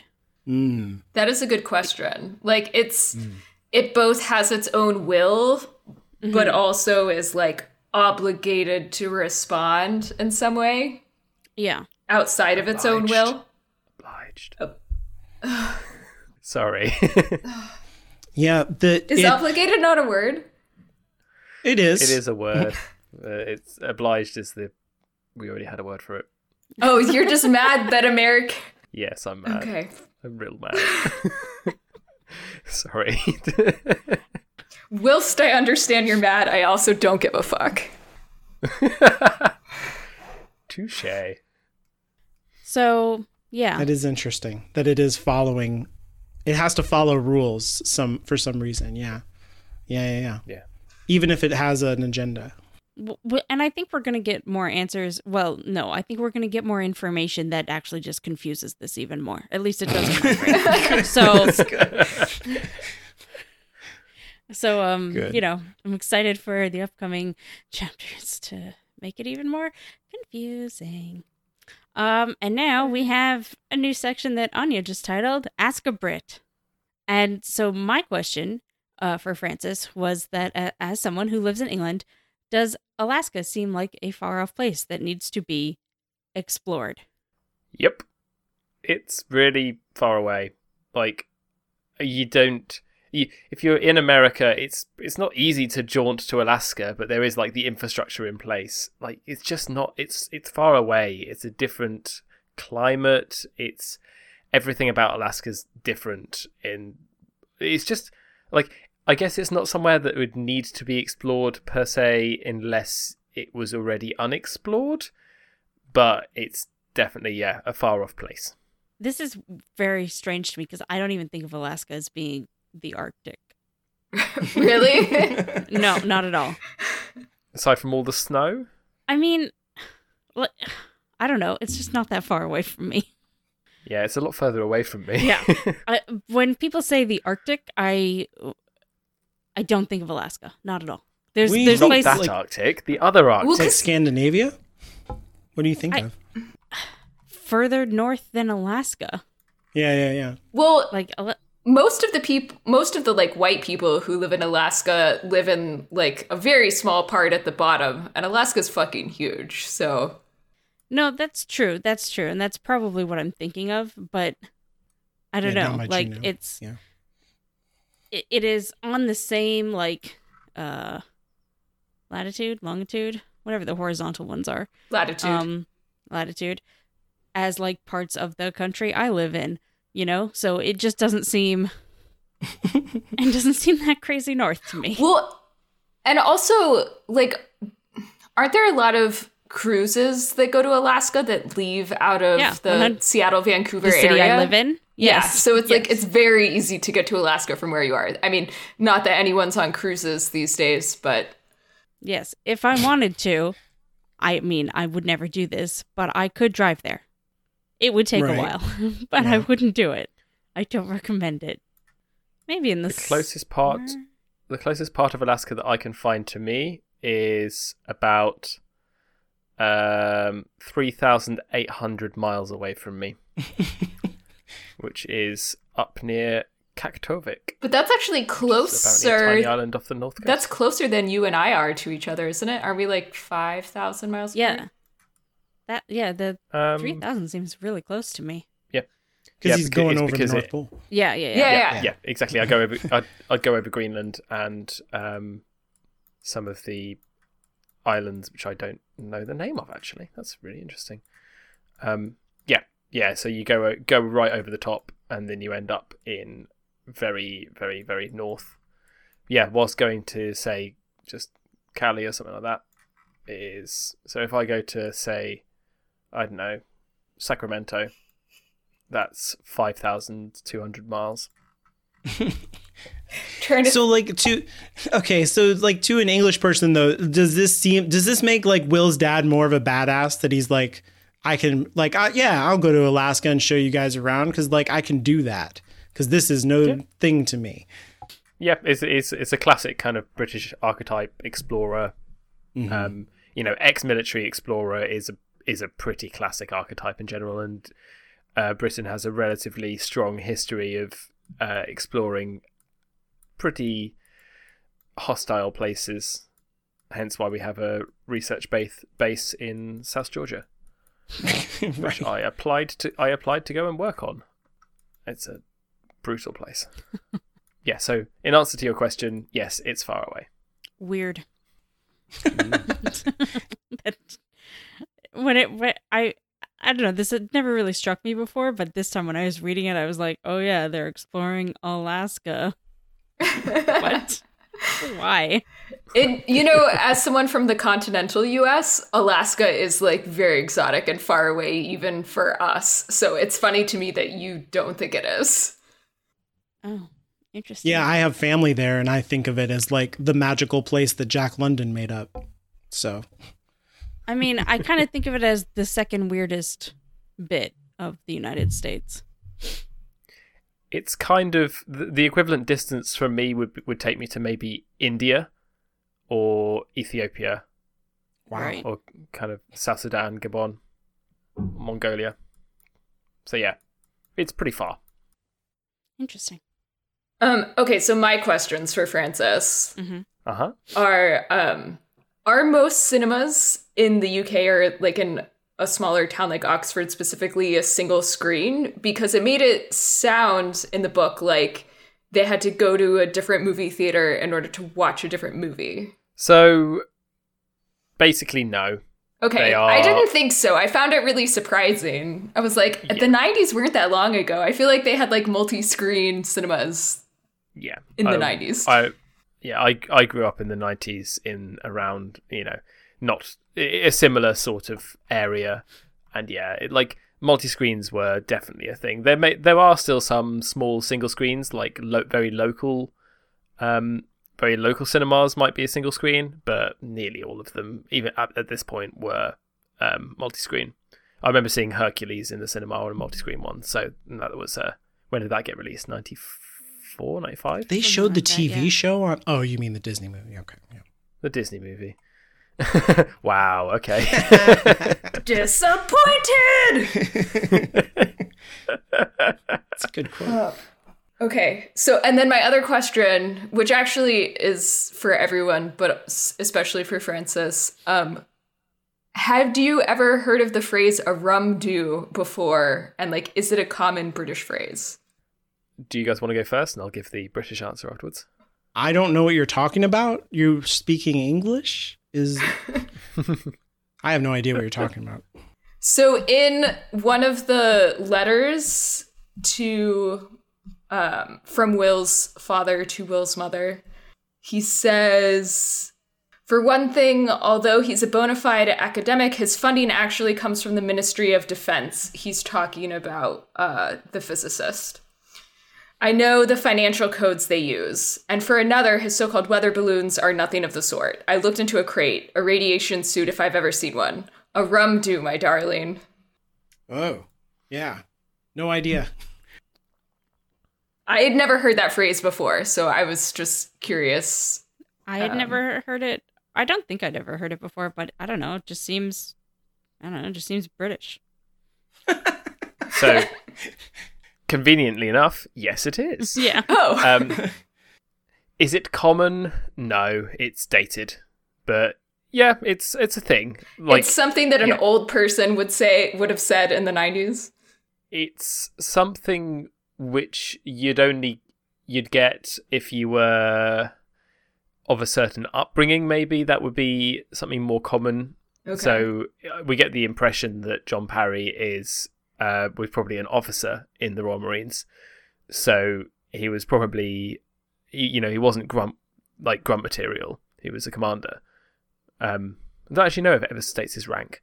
Um but yeah so it it's kind of posh ish slash um yeah a little bit more you know the, the sort of thing that maybe a stuffy academic would say as well the origins actually of it i did a little again looking into things uh, origins are in the 16th century where rum was kind of good or interesting but then it morphed into it rather than interesting it kind of interesting in a more intriguing or odd or strange sense. So it's sort of calling something a rum do has the same sort of impression as calling someone a slice of fox. It's a there's a certain level of intrigue and respect there. You're saying this is a good stitch up. You have really, you know, you, you've there. This is this is some there's some serious goings on here somewhere. So rather than saying this is some bullshit, you're saying, oh, you know, there's some machinations at work here. Huh. That's interesting. Cool. Also, just a reminder that the letters would have been written in the 80s. Oh, that's a good point. Yeah. Right. Nice. So, Still. Yeah, what yeah, would he yeah. be in, in his like 20s then? So, you're talking about somebody from 50s or 60s, born in the 50s or 60s. What do you think? like How old is Will Parry, do you think? Or not Will Parry, but uh, John Parry. John Parry would be what? Um, Uh, yeah, if he's he's finished his tour in the Royal Marines, that probably puts him early thirties, mid thirties. Okay. So, So uh, grew up in the late 60s then, right? Posh family. yeah, so it's it's it it'd still be old, it, like known but old. hmm That's so cool. I love that. That you could like kind of pin him down as someone who's a little bit posh and who, you know, is using an older vernacular. That's so cool.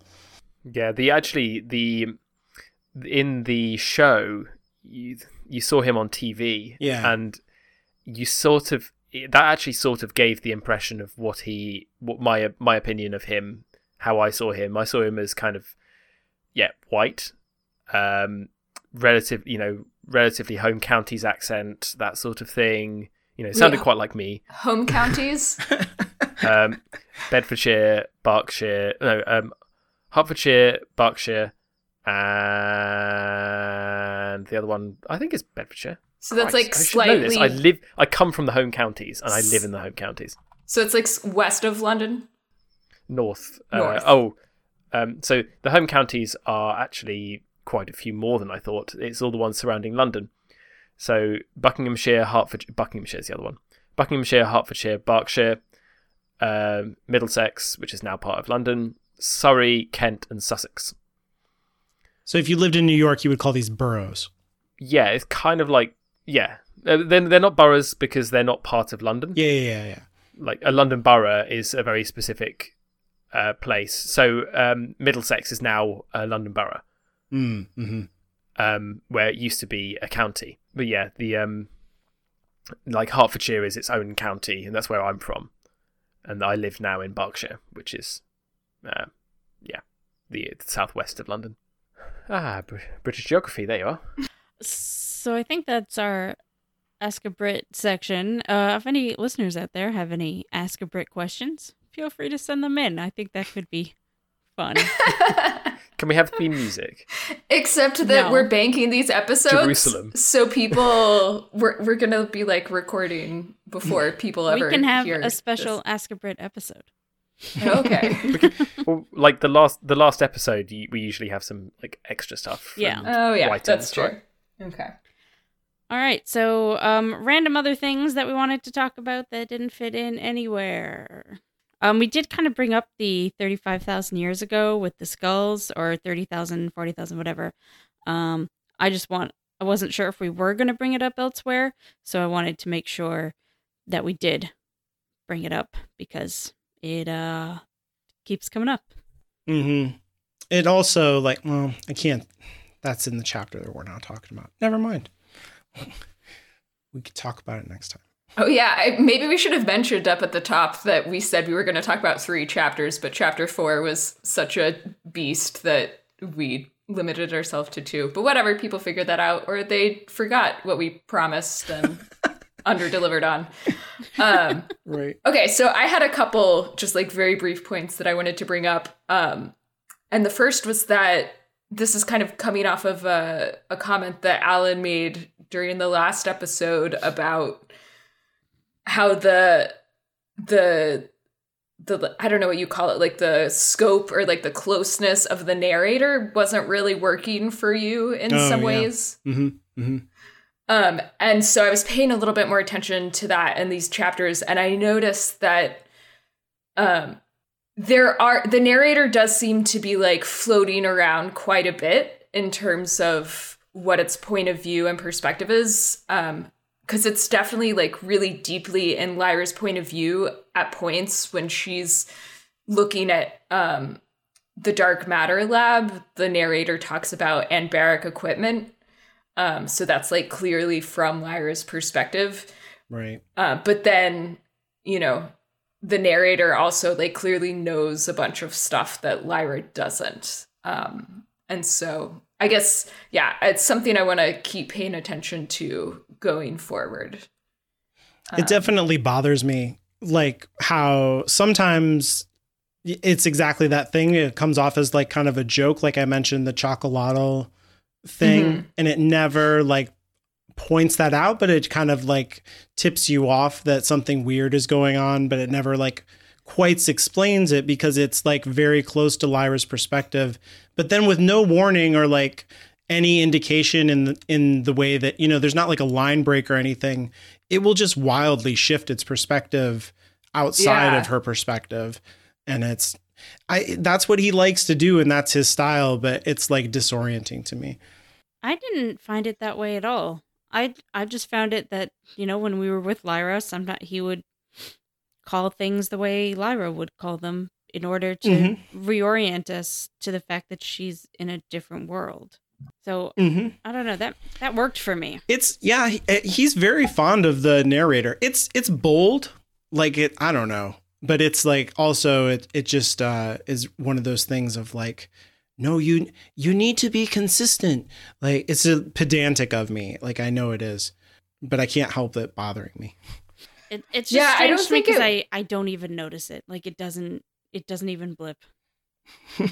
I don't think I would have noticed it, except that because you pointed it out, now I am definitely noticing it.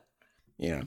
He talks about it in that writing book. He he's like a big defender of it. He actually what he says is that people who write in the first person are weak.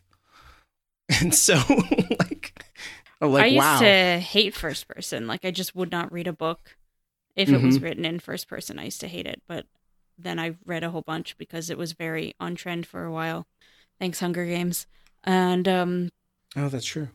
I also do not enjoy first person. Not because I think it's bad or weak or anything. I just don't enjoy reading books that way. Yeah. How about second person? So I've read a couple of second person books, and again, I they're not my favorite, obviously, but like first person, I find after the first two chapters, you just don't even notice it anymore. Yeah, And then once, it's just a story. yeah, what if you switch from a second person to a third person, you're like, whoa, whoa, whoa, whoa, whoa! I need to wrap my head around this now. That's like Yeah. uh the fifth season books by N.K. Jemisin are in the second person. Like the whole thing is in the second person. Oh man, it's so long though. yeah, yeah, yeah. Oh f- no, I'm never reading that. They're really good though. Like if somebody was like second person doesn't work, I'd be like, "Oh, you mean the Hugo award winning best-selling international trilogy by N.K. Jemisin doesn't work? Is that what you're saying?" I, I 100% think second person works. It's just Oh, no, not no, my yeah, yeah. preferred state to have my mind in. Yeah, it just helps if you're a genius, the way that N.K. Jemisin is. I wouldn't do it. So the other thing that I wanted to to just mention was uh, I wanted to highlight the dynamic between Will and Lyra once they um, get back together, and we briefly talked about uh, the interaction with the police and how thinking of Will as a person of color influences that interaction. But I think um, even removing the police from the equation, um, that scene between them does a lot to to advance their relationship with each other Yeah. um cuz like he's just kind of like stewing and silently mad at her for a long time because that's like he's like a very private um kind of like isolated person Mhm. you know like the one person who he interacts with a lot is his mom and even within their relationship there's like certain walls built up based on her mental illness and both of them trying to protect each other in various ways. So like he's not someone who who's just like very upfront with his feelings. Um and lyra of course is like kind of self-obsessed and arrogant and not used to having to really like think about other people very much. Yeah. so she just kind of go you know is going around uh really obliviously. And then um at some point she realizes that he's mad at her and they kind of hash it out a little bit. Um and so yeah i just i really liked that scene. I like the character work and i like um how it kind of ultimately brings them together more if that makes sense. I love their whole dynamic in this book because, like, Lyra didn't tell him what the alethiometer said about how she's supposed to help him. That's true. like, she just was like, no, that's not happening. And I, I love that about her. Like, it's terrible, but I love that about her. I love that she's just continuing to make mistakes because she thinks that she knows what's going on, which is very 12 year old. Um, and I love how they're so very different people and how, but how they sort of like figure out how to trust each other and get along anyways. Mm-hmm. and they have the lying in common, but it's like you get two liars together and oh, they don't understand each other. Like who Yeah. could have guessed that this would happen? but also their approaches to lying are very different you Right. know hmm I So would they can't even relate with each other on that front, you know? Yeah. It's like minimalist modernist lying versus like baroque rococo lying. Yeah. that that made perfect sense. I'm so glad yeah. that architecture is a great metaphor. Yeah, no, that's so true. And I also I just I I love how Will is such a modern teenager too. Oh, he's just like, "Oh my god, I need all these adults to leave me the fuck alone." and and Lyra is like, "Everyone is under my control." It's so good. I love them both. I mean, Will's my favorite.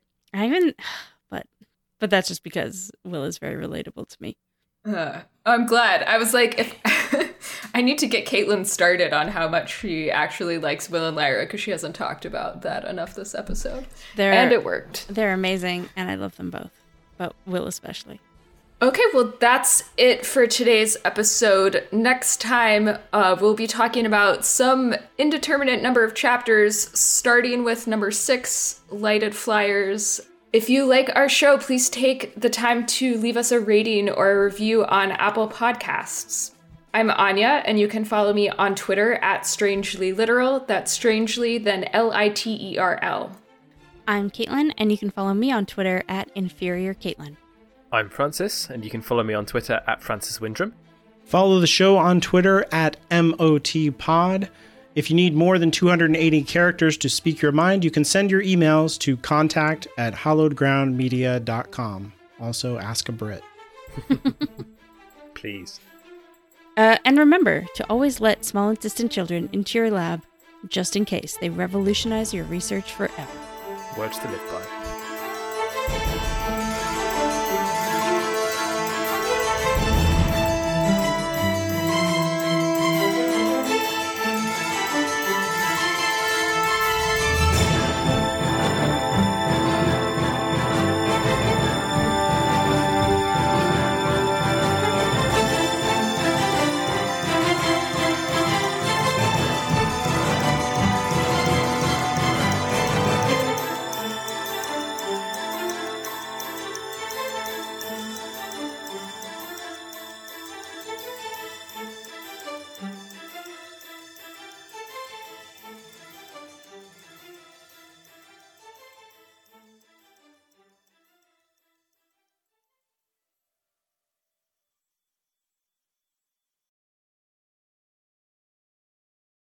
Oh my god, you um, could be responsible for more deaths in the UK by distracting Neil Ferguson for like an hour and a Don't say half. These things. Don't say these. Okay, wait. You said that in such a way that like Francis is already responsible for some deaths in the UK. you could be responsible for even more.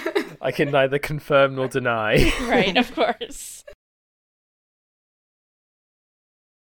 You know, you could always take the revolutionary step of reading the rest of the books. You know, with those middle finger emojis that I've been throwing at Alan? Not this Yeah. is now happening in real life in your general Sorry, I direction. Can't can't see him, I'm afraid. No idea what you're talking about. I did beat the shit out of every level in that game. I was like, yes, I still got it. I, I could do left this with again. Only a minor Valium addiction.